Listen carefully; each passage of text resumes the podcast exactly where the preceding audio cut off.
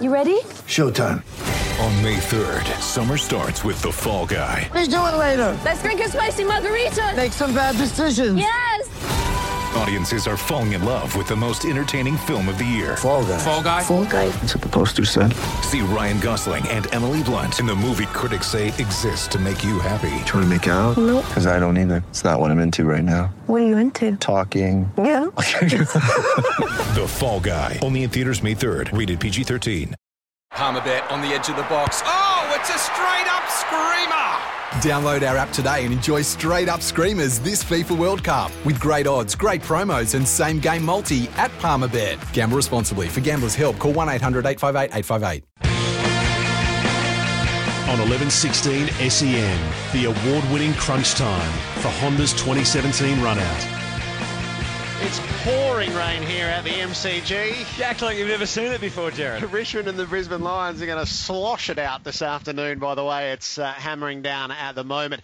Yesterday, or Thursday night really, was a bonanza for Victorian clubs with the state government coming to the party on a whole range of funding issues. The AFL got the money it wanted to redevelop Etihad Stadium. The lever that was used was to commit the grand final to the MCG for a further 20 years, so 40 years into the future. It is locked, stock, and barrel to this ground. Felt like outside the borders. I wonder if it looked like the old VFL with the way all of this went down. David Koch is the chairman of Port Adelaide. Uh, David, welcome to Crunch Time.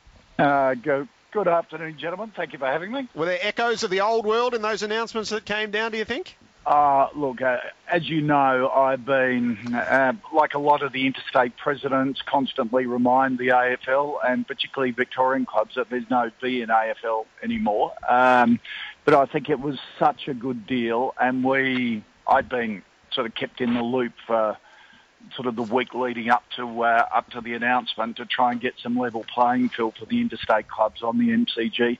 We achieved that. It's a great deal for the code. My old man always used to say there's only one thing more important than your club, and that's the code. And I think it sets AFL up for another generation with the broadcast deal.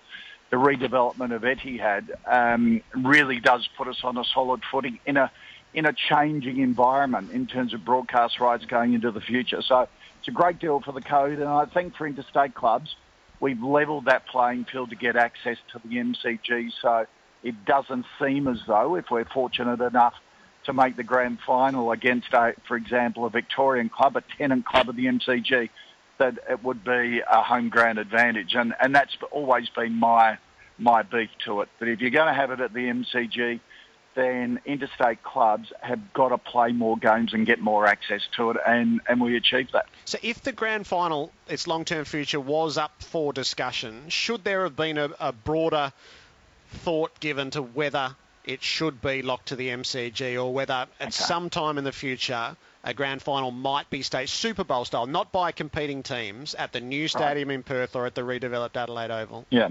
Um, the economics just don't add up. For it to be, for example, a break even with the MCG at the Adelaide Oval, remember it would be a lower capacity, so less people would be able to get tickets to experience uh, uh, an AFL grand final. Would have needed a state government to kick in something like $40 million just to break even financially without um, any of the of the, the leveraging of, of tickets to bring it up to a level playing field. So um, the, the financial arrangement was just so attractive that as a league, I think we had to accept it. And virtually all of the interstate club presidents agree with that. And, um, and frankly, when you, when you talk to your playing group, um, there is a bit of magic about the MCG. They want to play grand finals on the MCG. In terms of fans, it would always be great to have it in your in your capital city. But if it was a Super Bowl type arrangement, would Crows or, or Port Adelaide fans go to a a Brisbane Gold Coast grand final at the Adelaide Oval? Well, no, I'm not not sure they'd see see much attraction in that. I I, I think it's work, worked out for everyone, and most of the interstate presidents do take a big picture view on what's good for the game going forward. So um, we're not as pro-girl as maybe some of our Victorian counterparts. Turn it up. I, d- I did see. yes. that, did- that, that was said tongue in cheek. Yeah, I did see that we did do you a great favour though, Kochie. We, we actually are going to put in a rail link to the airport. That'll help you out somewhat. Uh, no, but uh, Dermy, we're, we're a we're a little working class club from uh, Port Adelaide. We're we're more a Greyhound bus type of uh, club than you know this flash plane or airports or train stuff. Whose hands right now? So to your issue of the week, uh, David, around Sam Powell Pepper, whose hands is the investigation in in this Uh, stage? Yep. The AFL in integrity uh, group. We're just waiting on them. We've made our decision. We're, from a club point of view and a club sanction. I believe these sorts of things have got to be done quickly and decisively. We've done that. Um, it's up to the AFL, uh, um, AFL's integrity unit to go through it. We've given them all the information. We've given them the nightclub tapes. Um, we're satisfied with, um, you know, there's there's no doubting and absolutely no excuse that that Sam was a buffet. Um, he broke um, club rules and he's been sanctioned for that, and the leadership group are very harsh on it.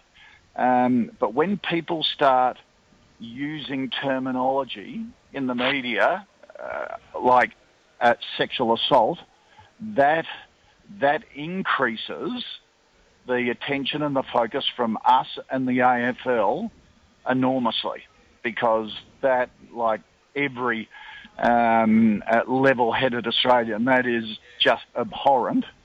And if that's the case, then the the full force of penalties will be brought down.